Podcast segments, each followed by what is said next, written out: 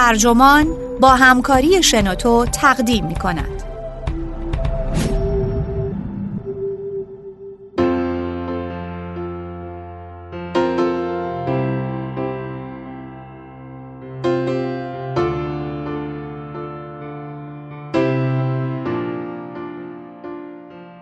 چهل سالگی آخرین سال زندگی ماست نویسنده پاملا دراکرمن مترجم علی برزگر.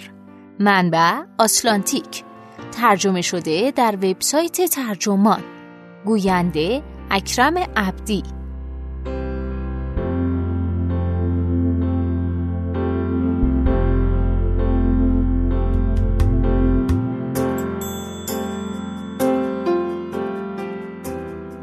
وقتی رفته رفته به چهل سالگی نزدیک میشیم حسی قریب و گمگشتگی خاصی رو تجربه می‌کنیم دانته اینطور توصیفش می‌کنه. در میانه سفر زندگی خیش را در جنگلی تاریک میابم جرقه این دوره با درک این موضوع رخ میده که زندگیمون به نیمه رسیده و مرگ صرفا چیزی نیست که برای دیگران اتفاق میافته. مرگ آرام آرام به استقبال ما هم میاد. الیوت جاک روانشناس کانادایی این حس قدیمی رو یک بار دیگه کشف کرد و پرسید چرا در میان سالی دچار بحران میشیم؟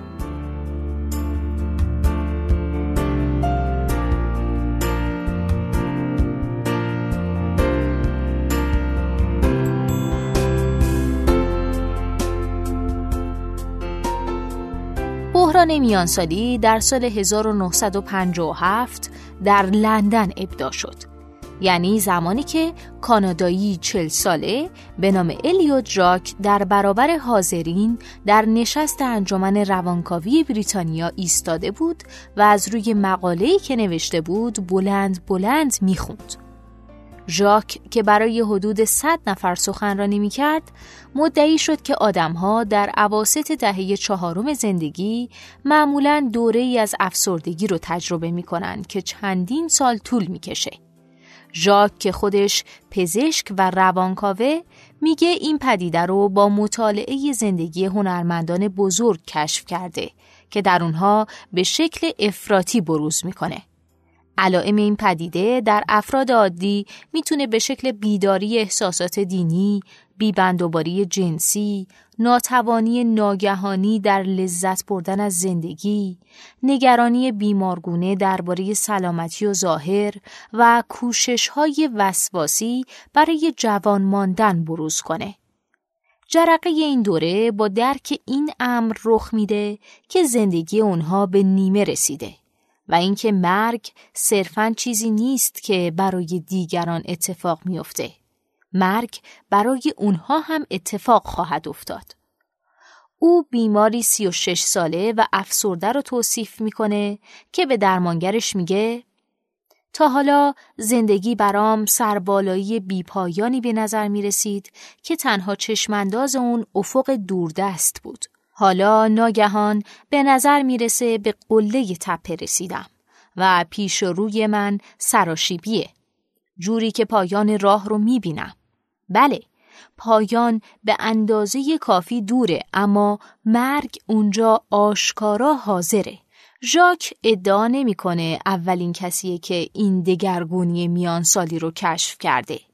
میگه در قرن چهاردهم شخصیت اصلی کمدی الهی دانته که طبق نظر متخصصان 35 سال است در آغاز کتاب در بندی معروف اعلام می‌کنه در میانه سفر زندگی خیش را در جنگلی تاریک میابم چرا که مسیر درست را گم کردم. اما ژاک تبیینی مدرن و بالینی به دست میده و به طرزی سرنوشت ساز نامی روی این تجربه می‌ذاره. بحران میانسالی ژاک در حالی که برای حاضرین در نشست لندن صحبت می‌کرد نگران بود. بسیاری از روانکاوان سرشناس عصر در بین حضار نشسته بودند. از جمله رئیس انجمن دونالد وینیکات که به خاطر نظریه ابژه های انتقالی معروف بود و استاد خود ژاک یعنی ملانی کلاین روانشناس کودک معروف. هزار گروهی تند و گزنده بودند که به دسته های رقیب تقسیم می شدن. اونها معمولا در طول زمان پرسش و پاسخ سخنرانان رو به باد انتقاد می گرفتن. و ژاک صرفاً نظریه انتظاعی ارائه نکرده بود. او بعدها به مصاحبه کننده میگه بیمار 36 ساله و افسرده‌ای که در مقاله توصیف کرده بود خودش بود. هنگامی که ژاک خوندن مقالش با عنوان بحران میانسالی رو تمام می‌کنه، جلوی حضار میسته و منتظر میمونه که اون رو به باد انتقاد بگیرن. او بعدها میگه اما در عوض پس از بحثی بسیار کوتاه سکوت محض حکم فرما شد که بسیار بسیار ناراحت کننده بود. هیچ کس برای صحبت از جاش بلند نشد. این چیز جدیدی بود. کاملا چیز نایابی بود. روز بعد ملانی کلاین سعی می‌کنه با گفتن این جمله به او دلگرمی بده. اگه چیزی وجود داشته باشه که انجمن روانکاوی نتونه با اون دست و پنجه نرم کنه موضوع مرگه. ژاک که از این ماجرا درس گرفته بود موضوع بحران میانسالی رو کنار گذاشت. سپس درباره موضوعاتی نوشت که جنبه شخصی بسیار کمتری داشتند. از جمله نظریه‌ای درباره زمان و کار. اون میگه من بی هیچ تردیدی کاملا متقاعد شده بودم که اون مقاله شکستی کامل بود. اما فراموش نمی‌کنه که چگونه احساسی به او دست داده بود از اینکه انسانی مضطرب باشه که در قله تپه ایستاده. ژاک حدود شش سال بعد مقاله ای رو برای ژورنال بین المللی روان درمانگری میفرسته که اون رو در شماره اکتبر 1965 تحت عنوان مرگ و بحران میانسالی منتشر می‌کنن. این بار به جای سکوت اشتیاقی عظیم به نظریه ژاک به وجود اومد. حالا دیگه بحران میانسالی با روح زمان همسو بود. اگه شما مردی زاده 1900 بودید فقط حدود 50 درصد شانس داشتید که تا 60 سالگی زندگی کنید. میانگین و امید به زندگی مردان حدود 52 سال بود. منصفانه بود که چهل سالگی رو آغاز پایان در نظر بگیریم. اما طول عمر در کشورهای ثروتمند داشت با نرخ حدود دو سه دهم سال در دهه افزایش پیدا می کرد. متولدین دهه 1930 حدوداً 80 درصد شانس داشتند که تا 60 سالگی زندگی کنند. این موضوع به چهل سالگی حیات جدیدی بخشید. زندگی در چهل سالگی آغاز می شود پرفروشترین کتاب غیرداستانی آمریکا در 1933 بود. والتر پیتکن روزنامه‌نگار و نویسنده کتاب توضیح میده که قبل از عصر ماشین آدمها در چهل سالگی از پا در می اومدن. اما در نتیجه صنعتی سازی، داروهای جدید و ماشینهای ظرفشویی هم مردان و هم زنان از کار قدیمی امرار معاش به کار جدید و عجیب زندگی کردن روی میارن. هنگامی که الیوت جاک مرگ و بحران میانسالی رو در 1965 منتشر کرد، میانگین امید به زندگی در کشورهای غربی به حدود 70 سال رسیده بود. تغییر زندگی در دهه های چهارم یا پنجم اون معقول بود. زیرا می توانستید توقع داشته باشید که به اندازه کافی عمر طولانی داشته باشید که از کار جدیدتون یا همسر جدیدتون لذت ببرید. و تغییر زندگی داشت راحت تر می شد. شمار زنان شاغل رکورد می‌زد و این به اونها استقلال مالی بیشتری می‌داد. شماری بی سابقه از متخصصان طبقه متوسط داشتن از روان درمانی و مشاوره زناشویی بهره می بردن و تلاش می کردن خودشون رو بشناسن. آدمها کم کم داشتن ازدواج رو نه صرفا نهادی رومانتیک بلکه منبع خودشکوفایی خودشون در نظر می گرفتن. قوانین طلاق داشت سست می‌شد و نرخ طلاق در آستانه انفجار بود و خیزش اجتماعی چشمگیری وجود داشت.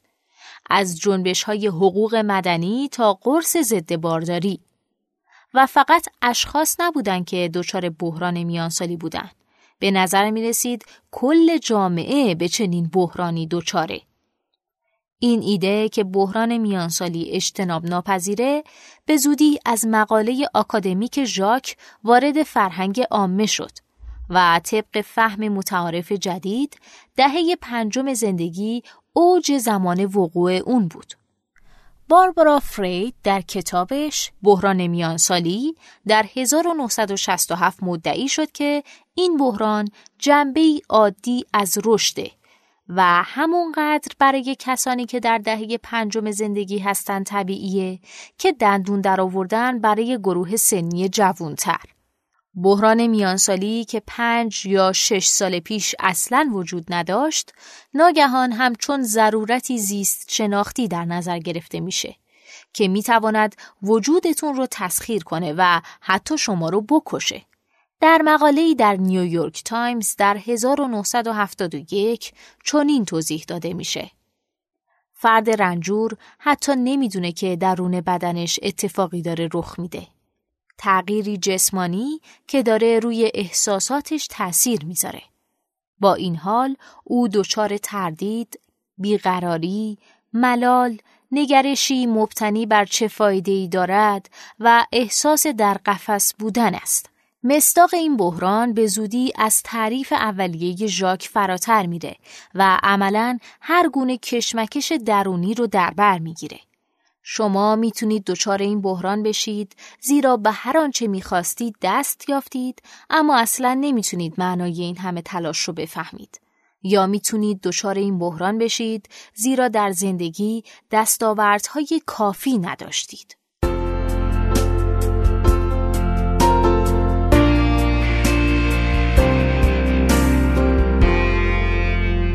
نظریه پردازان مدیریت از شرکت ها می‌خوان تا به کارگران بحران زده خودشون حساس باشن.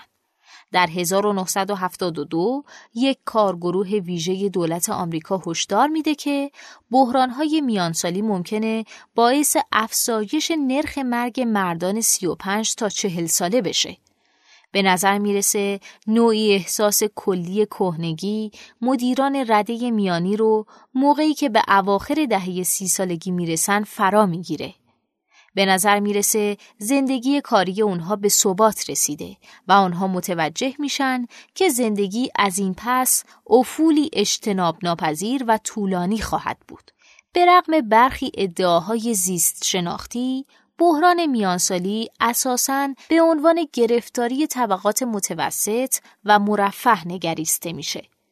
مبتلایان کلاسیک این بحران مردان سفید پوست و متخصص بودند که از اوقات فراغت کافی برای تأمل درباره پیشرفت فردیشون و پول کافی برای برومدن از پس هزینه خودروهای اسپورت و معشوقه هاشون برخوردار بودند. تصور نمی‌شد که افراد طبقه کارگر و سیاه بوست به خود شکوفایی دست پیدا کنند. تصور می‌شد زنان در چارچوبی جداگانه جای می‌گیرند که با ازدواج، قاعدگی و ترک همیشگی خانه از سوی فرزندانشون تعیین میشه.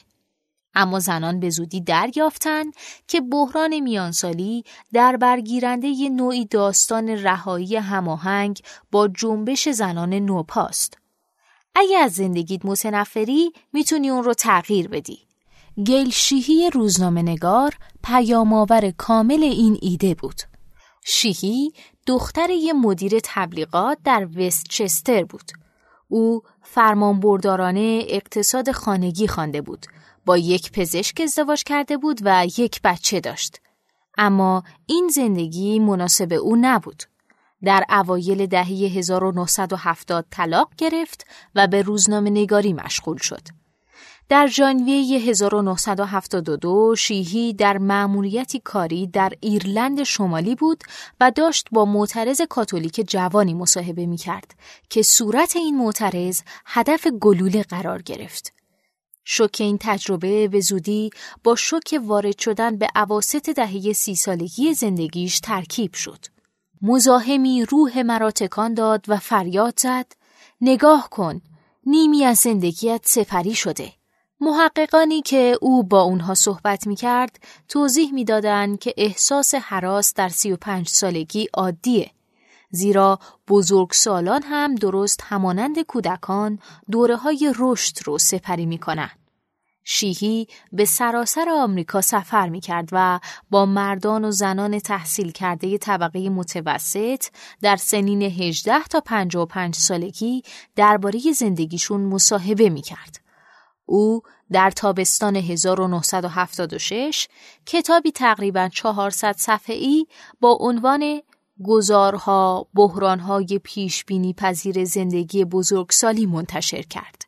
در ماه آگوست این کتاب در رتبه نخست پرفروشترین کتاب غیر داستانی نیویورک تایمز قرار گرفت و حدود یک سال در بین ده کتاب برتر پرفروش باقی موند. شیهی به جستجوی بحرانهای میانسالی در آمریکا می‌پردازه و اونها رو پیدا می‌کنه. او در گزارها می نویسه هنگامی که وارد گذار به میانسالی میشیم حسی از رکود، عدم توازن و افسردگی پیش بینی پذیره. آدم ها می‌تونن انتظار داشته باشن که گاهی تغییرات اساسی چشمانداز رو احساس کنن و اغلب نارضایتی های مرموز از مسیری رو پیدا کنن که تنها چند سال قبل با شور و شوق پیش گرفتن. سنین سی و هفت تا چهل و دو عملا سنین اوج استراب برای همه است. او میگه که این بحرانها برای زنان هم اتفاق میافته. با انتشار کتاب شیهی ایدهی که برای یک دهه در حال نیرو گرفتن بود به آسانی به یکی از واقعیت زندگی بدل شد. به زودی فنجانها و تیشرت هایی با برچسب بحران میانسالی و بازی تخته ای عرضه میشه که بازیکنانش رو به چالش می‌کشه. آیا می‌تونید بدون فروپاشی عصبی، جدایی یا ورشکستگی از بحران میانسالیتون جان سالم به در ببرید؟ اما آیا بحرانهای میانسالی واقعا اتفاق میافتند؟ استنلی برندز انسانشناس در این باره تردید داشت. در دهه 1980 هنگامی که خودش داشت به چهل سالگی نزدیک می‌شد، متوجه شد که بسیاری از کتابهای خودیاری در کتاب فروشی محلی در برکلی هشدار میدن که او در آستانه تجربه دگرگونی حیاتی مهمیه.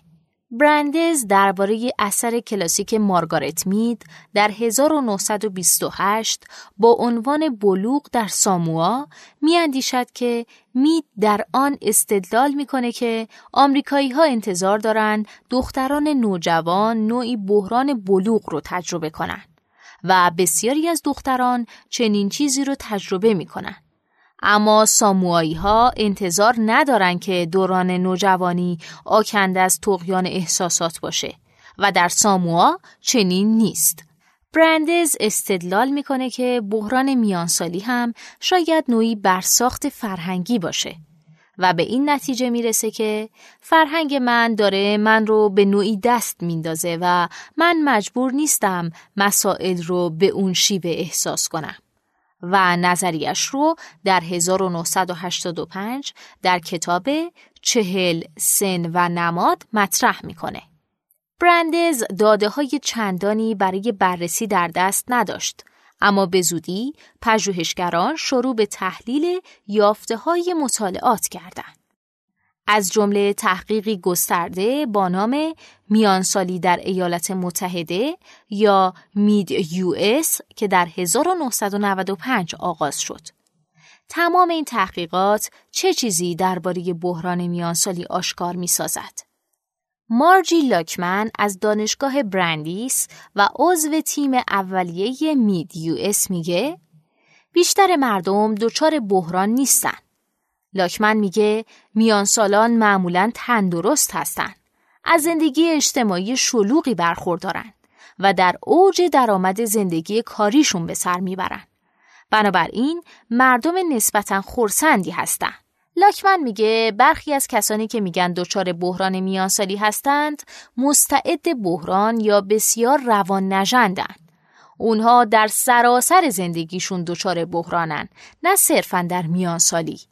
و حدود نیمی از کسانی که بحرانهای میانسالی دارن میگن این بحران به رویدادی در زندگیشون مثل مشکل سلامتی، از دست دادن شغل یا طلاق مربوط میشه نه به سال خوردگی فی نفسه. طبق تحقیق میدیو اس و دیگر مطالعات فقط 10 تا 20 درصد از آمریکایی ها تجربه ای دارن که می‌توان آن را بحران میانسالی محسوب کرد. با ارائه این داده ها بیشتر دانشمندان این ایده رو کنار گذاشتن که بحران میانسالی ریشه زیست شناختی داره. اونها اون رو غالبا برساختی فرهنگی در نظر گرفتن. همان رسانه های جمعی که زمانی از بحران میانسالی خبر می‌دادند شروع کردند به تلاش برای بیاعتبار کردن در قالب دهها گزارش خبری با شکلهای مختلفی از این عناوین. افسانه بحران میانسالی. اما این ایده بیش از اون لذت بخش بود که بی کنند بحران میانسالی به بخشی از روایت طبقه متوسط غرب تبدیل شده بود که داستانی نو و خودشکوفاگرانه در این باره ارائه می‌داد که زندگی چگونه قرار پیش بره. لاکمن میگه که دلیل دیگه موفقیت این ایده اینه که مردم دوست دارن روی مراحل زندگیشون اسم بذارن. مثل دو ساله های وحشتناک برای بچه های نوپا در حالی که بیشتر کسانی که من می‌شناسم میگن بچه های دو ساله اونها مایه نشاتشون هستن. بحران میانسالی تا حدودی به این دلیل زنده مونده که اسم بسیار گیرایی داره. الیو جاک با شگفتی به قوقایی نگاه می‌کرد که مقالش ایجاد کرده. از سراسر جهان برای چاپ مجدد مرگ و بحران میانسالی درخواست فرستاده می‌شد. ژاک مدتها بود که به تحقیق درباره دیگر موضوعات اشتغال داشت. او متخصص روابط محیط کار بود و روشی برای سنجش کارگران طراحی کرده بود بر پایه مدت زمانی که به اونها داده میشه تا وظایفشون رو کامل کنن. او به ارتش آمریکا و کلیسای انگلستان درباره ساختارهای سازمانی اونها مشاوره می‌داد و بیش از 20 کتاب نوشت و هرگز دوباره درباره بحران میانسالی چیزی ننوشت. ژاک در سال 2003 درگذشت. همسر دومش کاترین کیسون که از بنیانگذاران سازمانی با هدف ترویج اندیشه های ژاک درباره محیط کار بود به من گفت که بحران میانسالی اثری بسیار کوچک در اوایل زندگی کاری او بود و چیزی که ژاک نمی‌خواست بعد از 20 یا سی سال کسی درباره اون صحبت کنه. او از من خواست که آثار متأخر ژاک رو بخونم. باید اعتراف کنم که هرگز این کارو نکردم. ژاک اندیشه های بزرگ بسیاری داشت اما تمام جهان عمدتا به اندیشه کوچک او علاقه مند بود. عنوان خبر درگذشت او در روزنامه نیویورک تایمز چنین است. الیو دراک 86 ساله دانشمندی که واژه بحران میانسالی رو ابدا کرد.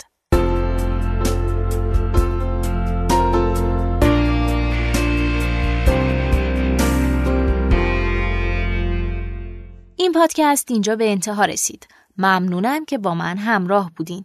اگه شما هم ایده ای دارید که فکر می‌کنید می‌تونه برای بقیه جالب باشه اونو در قالب یه فایل صوتی در سایت و یا اپلیکیشن شنوتو با بقیه دوستاتون به اشتراک بگذارید. شنوتو سرویس اشتراک گذاری فایل های صوتی www.shenoto.com